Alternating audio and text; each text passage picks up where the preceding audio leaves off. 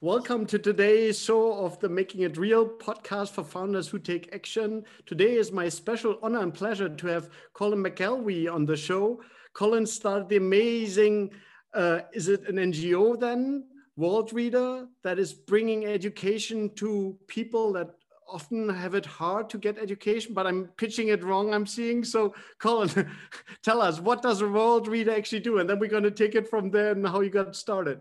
Yeah, I'll give you the elevator, the elevator thing. Yeah, it's about as an ABC, we give access to books about reading. So reading's a very fundamental part of that. It just happen to be digital books, and they're local, and and so that's the kind of the biggest books, right? It's like, but it's relevant local material. So we give access to books, but then the C is that we have a sort of continuous engagement with our customers and our consumers of books, and we learn a ton through that, that engagement, which is the D, is data. We, uh, because it's digital, we tend to learn more about a book and about behaviors around a book than you know the average paper publisher down the road here knows about what people like actually like or even the speed of their reading. So that's the kind of ABCD technology and people, and it's kind of where the two meet. So that's uh, and just fundamentally, we just believe you know readers build a better world, and there's lots of evidence uh, to show exactly that we all started discovering the world and reading and so so that's fantastic. And you do that actually is it a for-profit? Is it non-for-profit? Kind of what's behind it? Yeah we i mean i'm from a for-profit you know background and my co-founder as well the same. Um, but we started off as an ngo and we're still an ngo and we find uh, we actually run it with the obsession that a for-profit has. For-profits have clarity of purpose. It's money right? Consumer customer and we try to bring that culture, but into an NGO in uh, structure, which kind of helps us by not being a for profit, helps us to get a seat at the table with governments, other NGOs, as an honest broker, because we're all about actually making change. And it's kind of like bring bring the right disciplines and knowledge to the table, but make sure you're at the table. That's the, the thing. So we run it fiscally as a non-profit super inspiring as well because there we are all about as well making it real and having an impact and we see that can have so many forms as well so interesting to see as well no how, how that works then for you and interesting as well how you bring kind of the poor for profit like purpose and, and some ways of management and clarity in the organization in the non-for-profit world. Um, tell us a bit as well, how did it actually got started then Worldreader? What did you do personally before and how did you make that transition? Yeah, I, I worked for many years in consumer goods marketing. Uh, firstly, for dairy products, in short life lifespan. Really, I mean, amazing, amazingly low margins, and you learn a ton around the disciplines of good sales and good marketing. I then moved into beer. My family are Irish, uh, so it's kind of a natural place for me to be. Much higher margins, global brands, and had a lot of fun um, doing that. And I, in the meantime, between those two jobs, I did an MBA at ESADE Business School. So I was in Southern Europe. I was actually based back in Barcelona, looking after certain European markets for this uh, beer company. And uh, an opportunity came up at ESADE Business School for a corporate marketing director, a board level position. And I'd always, I mean, you know, you're, you're at the school and we know the school inside out. At the time, this is going back 20 years, I just saw this kind of like you know, not a sleeping giant. I thought, gosh, you could do so much more with this brand and this school. And, and uh, together with a great management team, we, we did a lot. We, we, we brought about inspiring futures as a way, as a, as a kind of brand calling, both externally and internally. Uh, great rankings, and it was a real virtuous circle, sort of 2001, 2010. However, and I'll say this, a big however, I found myself working at the elite end of education and and a brand a brand if you like weakness was when you're at the elite end you just have to look out 10 years and say okay are we going to still be a great brand if we only work at the elite end? And so we started to think about scholarships which have over time brought more talent which is the key part of the both at a faculty level and as a student level. And we brought talent from around the world using those, those scholarships. And great that ESADE keeps to do that but I saw the lack of access to educational materials in other parts of the world, most notably Africa. Uh, and really it just set my kind of like creative juices flowing. Uh, a good friend of mine, David Risher, ex Amazon guy, ex Microsoft guy, showed me the Kindle one day, and uh, he's living in, in Barcelona. We knew each other for many years through our kids. And I, I remember I was in the gym just across the road here on a machine. I was going, well, this is about you can get books through digital books to places where paper doesn't get to. And I'd, I'd learned quite a lot about logistics, both at ESADE and in beer marketing, believe it or not. Um, and so I kind of came back, Googled Digital Books Africa, nothing, you know, e-readers Africa, nothing. And it really just came from that kernel of an idea. I went to David and said, hey, what do you think about this? You know, Amazon are going to be interested. You know, Jeff Bezos, uh, that guy, Bill Gates, he's got a foundation. Used to work kind of indirectly for him. Surely we can bring those guys on. And, uh, you know, David came back and uh, thought about it deeply, very highly in demand guy, but said, yeah, one of the best ideas I've heard. Um, promptly made it, you know, twice as good. and uh, a few years later, we both, you know, we had Amazon, Amazon and Microsoft continue to be partners of ours, but many, many others. So it really came out of conversation, but having a uh, the hunger to have your antennae up and looking for new ideas. And uh, and also, I just say we we did make a promise at ESADE about inspiring futures. And for me, it had to be whatever the school had to do, it had to be big, had to be impactful, had to be real. You know, this is called about making it real. And I don't know, I just kind of like struck me that creating education, bringing tech to the poorest parts of the world, you couldn't get better than that as long as you made it work. And uh, that's really that's really where the, the original idea came from. Mm-hmm. So inspiring, so, so wonderful to start with that vision, to have that. But then, what was it like? This feeling then, should I really go for that? You had no as well. Then at the start, you, you do have the income check coming in every day, you know, and then say, hey, we have this NGO. We we maybe haven't even found it yet. When did you actually found the company? Was there like a triggering moment then where you said, no, now we're gonna go all in? Yeah, it's a great question. So I'm 57 years old now, so I was 47, 46. And I was sad, you know, I've got a lot of friends, and we are kind of saying, what do you want to do with the rest of your life, right? You know, and I've been very lucky in my professional and personal life, and I have great contacts and great networks. And for me, it was kind of like, what can I do with this knowledge, luck, and and networks? Frankly, and ESADE is an incredible catalyst of networks, you know. So I was hungry for that. I thought about the monthly check, absolutely. Uh, but you know, it was kind of like, uh, if I don't do this, oh no, I don't do it, I regret it. I'm going to learn a ton. Even if I fail and fall flat on my face, like in 12 months or a year and a half, I don't know what'll happen. But the worst possible scenario was I was going to learn a ton. So for me, it was a no-brainer. And I remember actually my my boss at the time. I went to her and said, you know, I'm thinking about doing this project. I'd love to do it. I want to do that. And, and she said, well, you're obviously thinking about doing it at the weekends because nobody resigns from ESADE. You know, that was the thing. And I said, well, actually, I do want to do this. And it's kind of like uh, just uh, for me. And it was kind of all of the the energies aligned, if you like. So uh, I totally respect people. This is so World Read has been we talk about, you know, has been a, a, success, right? So, but I have so much respect for entrepreneurs, serial entrepreneurs that fail and fail and fail, but keep going. So I honestly can't say I've done that. I've done a few. I'm good at like bringing ideas to, to the table, and others have done it in the past. This is this has been sort of our idea, and it's been a success. But I have absolute respect for people that keep keep on trying because I know what they're doing. They're learning. They're learning on every level and so much experience to to, to share. Mm-hmm. Wonderful. So this total conviction. If I don't do that, I will regret that forever. Having a strong partner as well here, to that help the co-founder say, okay, we're gonna start. We're gonna make it real. Tell us a bit. How did you get, actually then get started? What were the first steps to test it out to see if it could work like that? You know, how did you finance it? How did you get yeah. started? You know, uh, we actually started physically in my office in ESADE.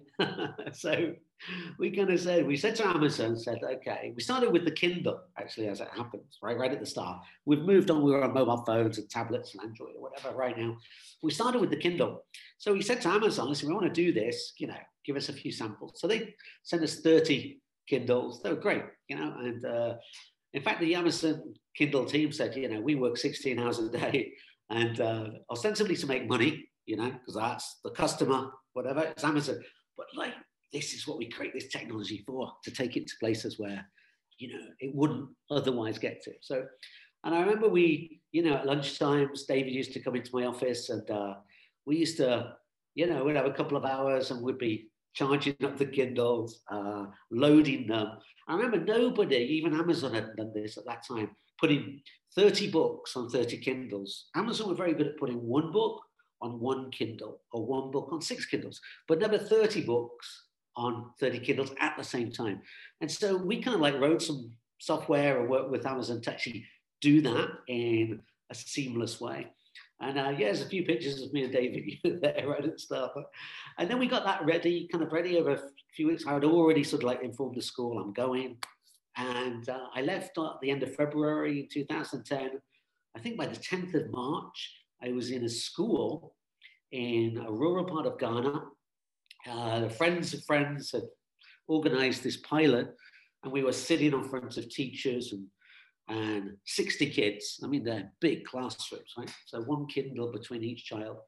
And really doing something I learned at ESADE was, uh, you know, they call it design thinking or human centered design or whatever, frankly, just observing, see what happens, right? Not saying that's, that's the panacea, it will work, which by the way, so many things in developing countries go wrong like that. But you, Jan, you know, you know this. If you're at Procter and Gamble and you say, "I have the best toothpaste in the world," you don't know the consumers, and you throw it at the market and it fails, then you deserve to get, you know, the sack shot, right? You have to observe the market and test things out. So, so bringing those learnings actually from uh, ESADE, and ESADE, ESADE was doing quite a lot around design thinking at that time. Start that was one of the things I was pushing in school at the time.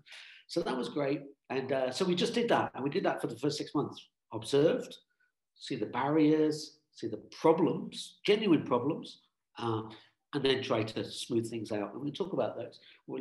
Financing, it was just like, you know, probably one of the worst things I did as a deal with David. It's kind of, we went 50 50. If I'd have thought it out, have said, you put 1% of your net worth in, I'll put 1%, and we'd have been, we'd have, we'd have been 50 50. But in that sense, but it was, uh, but it was great. For me, it was just, I'm going to put all my savings into this. Let's go. We can go do this for a year, a year and a half, and then let's see where we are and review where we are. So it was self financed. But then we actually started to get some good partners on. Uh, by luck, on that first trip to Ghana, I went to the capital of Ghana after the, after the trial, and I went to see the British Development Agency. They're called DFID. And I said, listen, I'm British. British Irish, we're British, got a British passport. We're doing this really cool thing. And do you want to know about it? And they said, How long have you been around for? And I said, Well, 10 days. so they said, Come back in five years, right? We don't, we don't want any, idealists. We're not going to waste that time with you guys. I went to see the US Development Agency, USAID, part of the State Department, and I, unbeknowingly, I, I, I rang up and I spoke to the, he was quite a, a maverick, actually, head of the mission for education. He said, You're using US technology, come in and let's talk about it. So I did. And uh, I went in. I now know how much I didn't know at that time. And uh, he basically listened to me, kind of with his team, jaw dropping, and said, So you want to put a $400 device in the hands of an African child?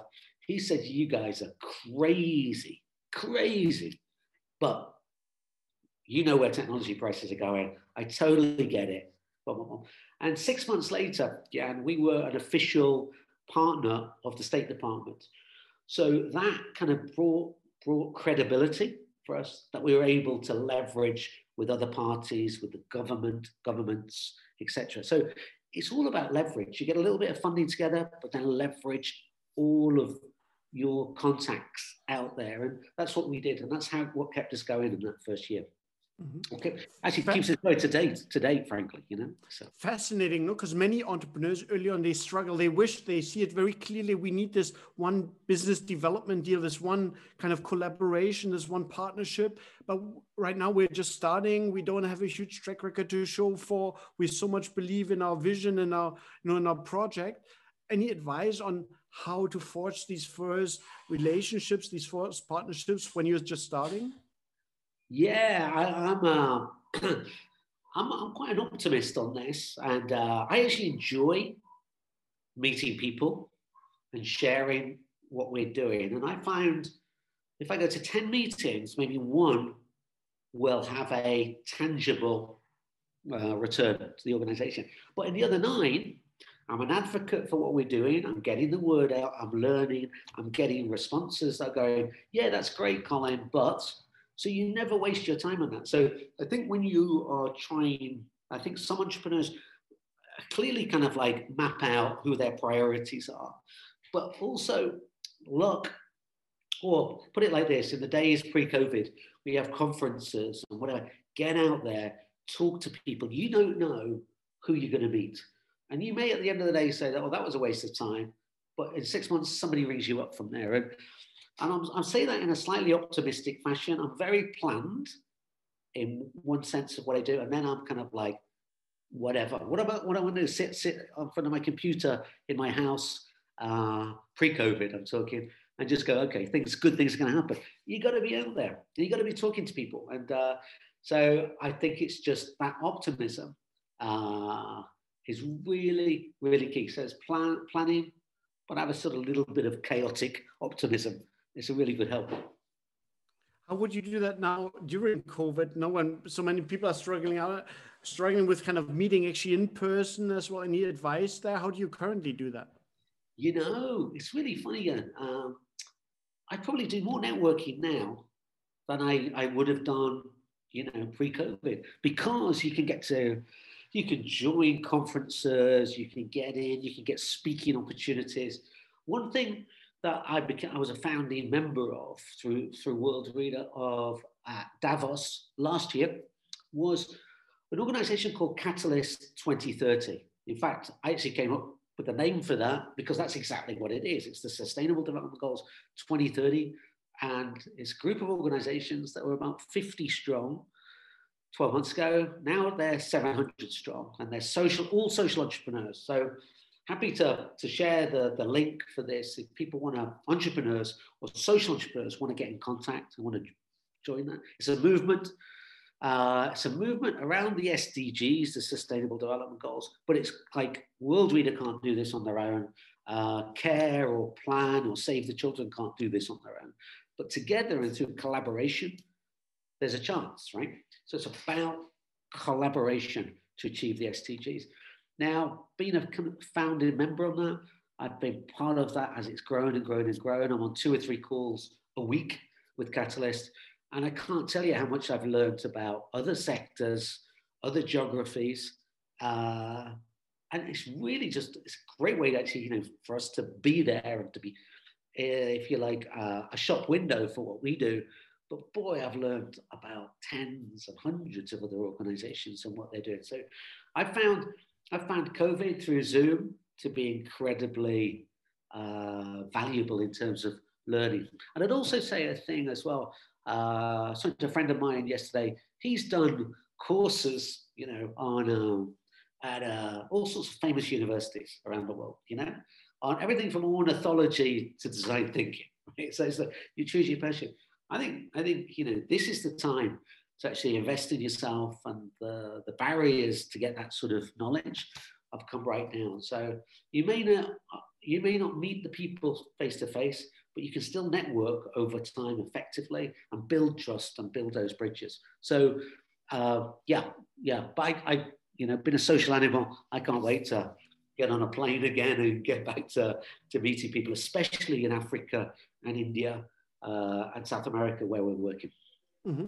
So maybe on the networking side as well, many people are interested in the developing world and building initiatives there, projects there, their own ventures there. Any advice on because there oftentimes relationship do matter, knowing people, and so any advice how to work this? And I assume as well, many countries, the countries are quite different, and so, but maybe some journalist advice how to get a foothold there.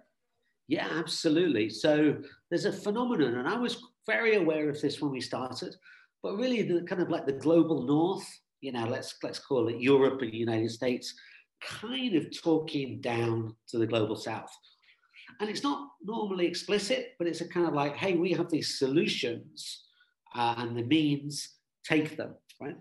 So that might have worked 20 or 30 years ago, or worked in inverted commas. It clearly kind of didn't work, right? Because those systemic problems continue. Uh, to build those partnerships, you have to have humility with local, not just people, but with the organizations. Because at the end of the day, and this is so common sense in the business world, right? So you have a great product built in Germany or the UK, you take it to, you know, take it to a country like Kenya, for example. If you don't have a local distributor that knows local customers and knows local local consumer habits, doesn't matter what your product is, doesn't matter, it ain't gonna work, right? So you have to go in and say, we can bring this part of the package, but you're the key because you know know this. So when we're talking about not-for-profits and some of the problems not-for-profits are trying to solve, and in our case, it's, I'm going to say in inverted commas, just reading, but creating a habit around deep reading. You have to have local uh, expertise that is really telling you what to do, what's good about what you're doing, what, what could be improved to make it work. And that's the fundamental thing, which is, like I say, that's uh, marketing 101 in the business world. And I'll, I'll repeat that many times. I've learned and I bring over so many disciplines from the business world into what we do because a lot of the not for profits don't have that clarity of purpose uh, and have lost that feeling with the customer and the consumer. All I'll say, not that feeling, they might talk a good talk, but it's about doing it and doing it every day with humility and grace and open mindedness. And that's really, really essential. And I can tell you, your local partners will suss you out very quickly if you're the real deal or not. And like I say, this is kind of keeping it real. But if it's real, you are making it fit for purpose locally. And uh, that's the best advice I can give any any entrepreneur working from the global north into the global south. Mm-hmm. Tell us a bit where World Worldreader is right now, and then maybe in very quick terms, because you know because of the limited time we always have on air, uh, how how you actually got there. Yeah, um, so we work inside schools and outside schools. Inside schools on, on devices now, like you know, Android tablets and, and, and, and whatever. We get to about 300,000 children and, and, teachers, mostly in sub-Saharan Africa, but we've done quite a lot in India recently. We also work on mobile phone outside of the school because mobile phones are not allowed in a school environment for good reason. So uh, I'll, I'll, I'll hand, this is a feature phone, which a lot of people have to have. I remember that one. like a Nokia, like this is uh well people are using about 60% of we get on about 25 million feature phones a month. And uh, there's a long tail of people that interact with our library, our app, but it's a library of books, local books on there. Um, but we've learned a ton about what people are reading and what they're not reading. Great books that sometimes people don't read because on that small screen, they just don't, they can't engage but other books that are much more simpler and immediate to interact with. Um, so, so we're very strict on what we measure as a reader. So it's not something that just comes on our platforms and just messes around for 30, 30 seconds or whatever. Many app owners would say they're a user, right?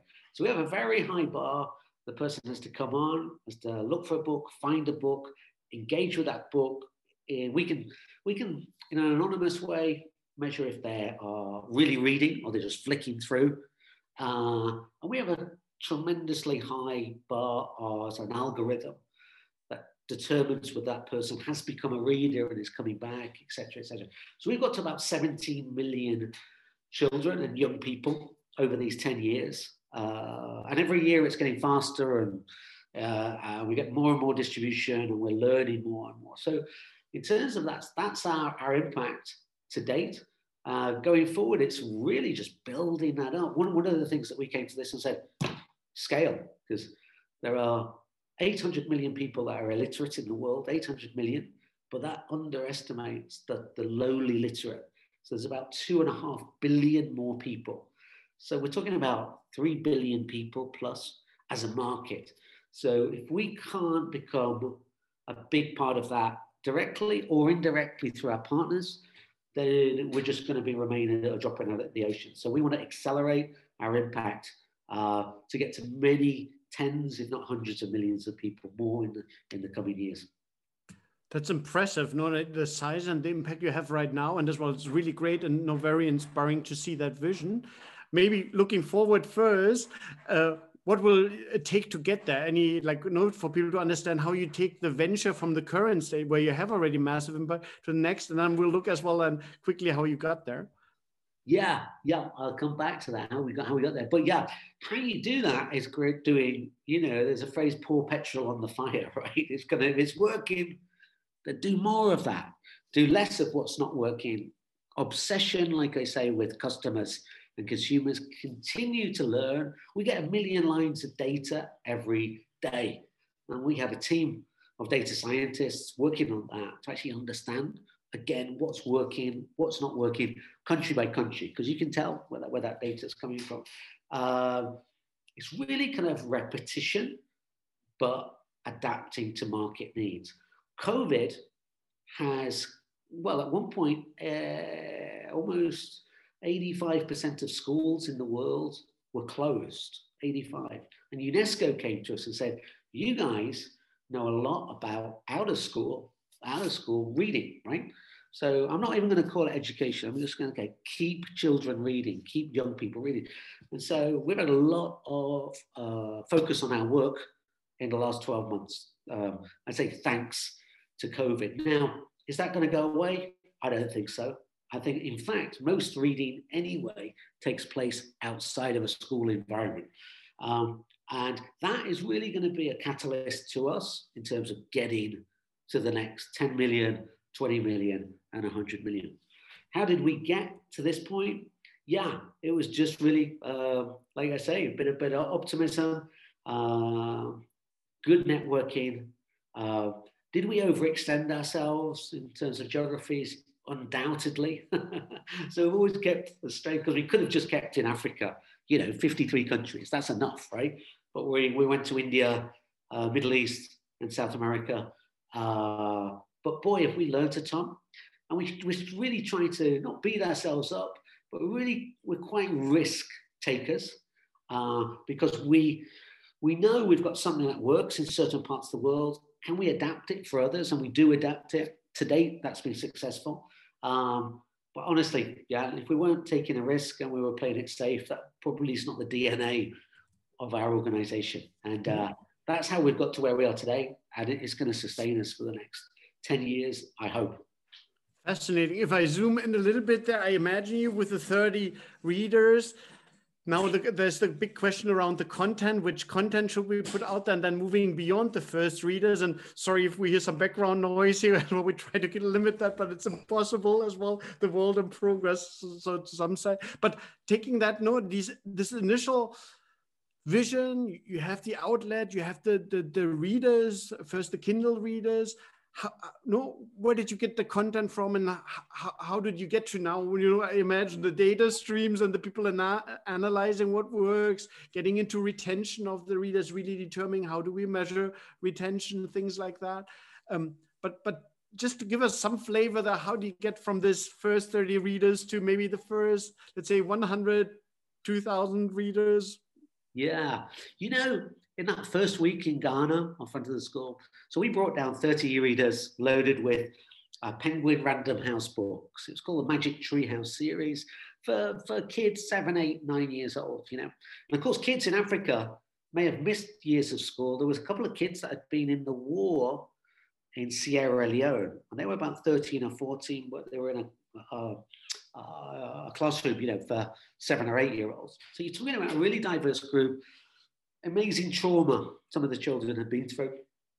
So we took these great books down, children's books down, and then at the last minute, I this is the World Cup in South Africa, Well, you know, the soccer football World Cup, was going to happen and Ghana were playing. And I just kind of like took a Wikipedia article on the Ghanaian national football team and put it onto the Kindle. And so you had like 30 Random House books, brilliant books, and then one very badly formatted because I couldn't format it. It was kind of like like this of around the Ghana national football team. You know which book they were reading, right? And it was because it was I can imagine, yes. yeah, it was local and it was relevant to them and it was about their life and they poured over it. And then they looked at the tables of goals and appearances player by player. And this is girls and boys. So we go, oh gosh, this is local. It's local content. You know, uh, three years later, we had 400 African publishers uh, signed up. And, uh, and this is a big part of what we do is taking books that have only been turned into paper but taking those digital files with the publisher, signing agreements, sharing our knowledge with them, and making EPUBs out of those books. And, uh, that's really what our big, and, and I wouldn't have seen that if I hadn't been down there and observed the kids, like just like going wild about these books. And uh, so that was a really big thing. And that's been a major thing for bringing publishers, local publishers on board local governments, every government minister of education says to me, first thing they say always, they say, the publishers aren't going to like what you do. And the first time I had to go to the publishers and they goes, we love what you're doing because you're opening a new market. So now before I go to see governments, I, I go to the publishers first in the country, sign up, you know, half a dozen of them, and then go to the government. And, and governments go, ah, right, if the publishers are on board, then this, because they, because they see a profit in this and an income stream coming from uh, assets that they've already created, except just like turning them into EPUB. So, you know, Jan, if there's just one thing, it's like it's local content, but actually having building a an ecosystem, a real business ecosystem for others around what we do. That's what's going to sustain it. And I, am very a direct say, you know, if, if we collectively got hit by a lorry or a bus tomorrow, that ecosystem would live on. It doesn't need us. We can be the catalyst and we'll continue to be the catalyst wherever we go. Uh, but some countries like Kenya have put, you know, into their national budget, uh, not just edutech, education technology, but books, content. And now they create that and they use our data and they use a lot of our publishers and whatever. You know, do we get any money out of that? Actually, no. But have we contributed to that decision of systems change in Kenya? we have made a contribution to that. And uh, so that's how we that's how we roll, if you like. Is really bringing best practice to play because that is digital. Is the only way actually you can get books to people in rural Africa that already have 2G. They have 2G. 2.5G is in fact enough for books. That's all you need. So that's that's going to be, if you like, our catalyst you know, uh-huh. fantastic. I can see as well that definitely these conversations with the book publishers that I used to get paid maybe more by book, you know, to say, hey, no, that was yesterday. Now we're talking about different target market that you're currently not addressing. We have to change a few things here. Maybe yeah. a few lessons learned there. What if you work with some big incumbents, some bigger companies, and you now want to persuade them to take that product to other markets, to license maybe in a different way? Where people I uh, maybe quickly on that one I wonder as well. Many people wonder. Um, I imagine uh, how how can people pay for these books? How can they pay for the content? So how how did you make that one work? That content, really high quality content, is accessible for them. Yeah. So two things there for the publisher, right? So books are really expensive uh, at retail, and you can say, you know, a textbook for a, a junior school student could be sort of eight or ten dollars, but let's call it ten right? Let's call it so. The publisher will get a net net profit back on that book of one dollar, ten percent. And there's a lot of risk because you could have a lot of books in the warehouse at the end of the academic year that will never get sold that wipe out that profit. We take the digital book, the digital file behind that, that paper book, and turn it into an EPUB. We said to the government, right, we're going to price this at one dollar. But 70% will go back to the publisher, 30% to us just to keep us going. And what's happened there? The price of books has gone from a retail price of 10 to 1, which makes them absolutely more accessible. Publishers are so happy because you've taken just about all of that risk out because you don't get paid, you're not delivering, you haven't got warehouses full of books, whatever, and they're getting 70%, 70 cents back on, on one dollar. Does that kill the paper books uh, market? No, they can continue to do that. This is, if you like, incremental. So having publishers on side is really, it's really, really fundamental. But then you can like, take that to government and say, this is in a real way, where perhaps in London or New York, digital books prices haven't come down, and there's all sorts of reasons. Mainly publishers just don't want to bring prices down in the global north. In the global south, they totally get it. They say, right, this is we've got these assets, but they're only getting to 5% of our population. If they're textbooks, we want them to get to 100%. And if they're reading storybooks, you can go to a global market.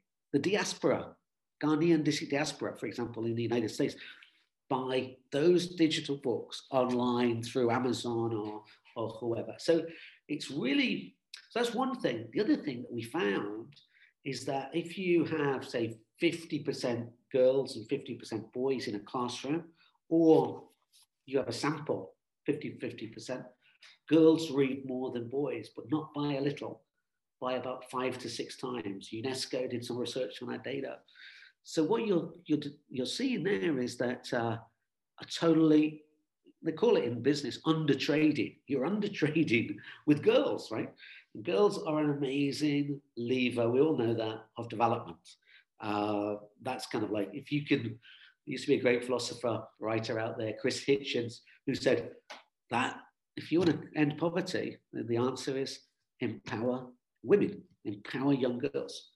And you're gonna you're gonna wipe out a lot about poverty. So reading and getting girls reading where they want to read, and the data shows they do, is, is amazing. So that we can actually do that. We get publishers on side. We've got many women's groups, and we write. We have new books that are written in Africa by publishers there. We commission them for both boys and girls, but they are stories about girls empowering themselves. Short stories, lots of color. Uh, we, we kind of know the secret to get somebody to pick up their phone and read, and that's something we've learned over over ten years. Uh, and it's using those dynamics, if you like, that get people not just access, but actually getting them reading and then creating impact thereafter. And like I say, books, reading, knowledge in the hands of boys and girls is amazing, but in the hands of girls, it's uh, it's country changing. Frankly, it's transformation. That's wonderful. It's so inspiring and so great to see. I imagine as well now many people feel inspired and say, "Hey, have you worked on the content distribution in the sense that?" maybe in self-publishing or getting maybe people that say hey i want to donate things i want to donate content and see where that one goes and so, uh, that you have innovative way, uh, ways of content production yeah uh, it is just like the screen's coming up okay great okay you can still see me right yeah yeah yes oh. perfectly yeah. good good good um, Yes, we do exactly that. So what we never wanted to do or never want to do is to take the place of the publishers. So what we do, we've done this in Nigeria, Ghana, and in Kenya. We've created like a, a public competition to say we want stories uh, that are no more than X thousand words. So the short stories, short chapters that may have two or three minutes kind of reading.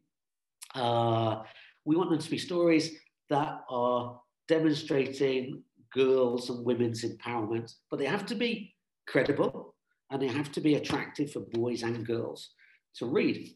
And so we kind of set these competitions up, and there's prize money, uh, uh, and we're looking kind of like for 10 or 20 stories. And the publishers come together, a certain number of publishers locally come together, they're kind of the judging panel. And then they will take the stories that win, the, the top 10 or top 20, and they will help those authors to turn what is like a, a, a summary manuscript into a book. Uh, and then what we do, of course, we take those stories and we, we put them on our platform and we publish them and we give data back to the authors and to the publishers uh, on what's working and what you know what could be better. You know, but these are normally really, really uh, say refined stories for the platform. So what's happened there? You've brought new authors that would never ever get published, ever get published into the ecosystem. You've demonstrated that everybody can write a book if they've got a mobile phone. A lot of these manuscripts are actually written on mobile phone, not on a laptop, right? So, so you're bringing new talent in, you're sharing what actually works in terms of stories on mobile platforms, which is the absolute future for publishers and publishing in Africa. And then you're getting stories that are empowering women out to hundreds of thousands, if not millions, of people uh, in their own countries. So these are stories about Kenyans in Kenya, Nigeria, Nigerians in Nigeria. Um, and there's impact. We know there's, there's going to be impact in terms of getting into, because we get a lot of response from people that love the stories, give us lots of comments and feedback. So just by doing, if you like, that's that competition, uh, you create all of that impact but you're also empowering the publishers. So we don't want to be the publishers of those books. It's local publishers that become the publishers of those books. So, you know, that's been highly successful in what we've done. Mm, wonderful. We're getting towards the end of our show today. Uh, two more questions here coming up. One, you have you're touching so many lives, millions of people's lives, getting them to read there's so many activities, so many things to focus on. Is it in terms of getting things done and making it real? Is there certain like a guiding concept or something that you use a lot where you say, hey, this could help other founders too in their day-to-day operations? Yeah, I mean, I would say that is just continually share what you're doing in that kind of open innovation uh, philosophy. Really, is like you don't have really much to gain by not sharing and contrasting your knowledge. And in not for profits, so say even social enterprises, they're not very good normally in terms of collaborating with other, other entities. In for business, for profit, kind of you can find really great, you know, within a, a year or two, you go, we've got, you know, this part of the ingredient, but we need to do a joint venture with X, Y, and Z or be bought out by whatever company to actually use what you've discovered and share that at a bigger scale. So what we'd say is just just continually share. Uh, I mean, you're going to have proprietary knowledge. You know, if you can get some, you know, IP around that, great. But then go out and share it because you, when you share, you get an amazing amount of feedback, and that's really something that we've been we've been doing for these ten years, either at conferences or with partnerships. You get a NDA, non-disclosure agreement put on your ta- the table what you've discovered and really you know we're doing that constantly and uh, with big big multinationals by the way say listen this is what we can bring to the party. What can you bring? And that's that's just a really kind of like the dna of what we do. And i'd say it's really you know business school i'm really happy to say in the last 20 years because when i went back to ESADE about 20 years ago corporate social responsibility was a new thing. In fact nobody really understood it social entrepreneurship hadn't really been invented, if you like, in a, in a, in a real way. When I go back to ESADE and I give a class about what we're doing and what we've learned, you know, half the MBA class is so, uh, so interested in making a social impact. And I would say, frankly, you know, even, even, you know, the top 100 companies in the world, if they can't say to their incoming uh, uh, employees what they're doing socially as an organization, and I'm not talking about CSR, but in a real way, then a lot of that talent will not stay and hang around because talent now wants to have much more meaning in what they do. So I'd really say, you know, we're a small part of that ecosystem. A lot of social entrepreneurs are the catalyst to companies.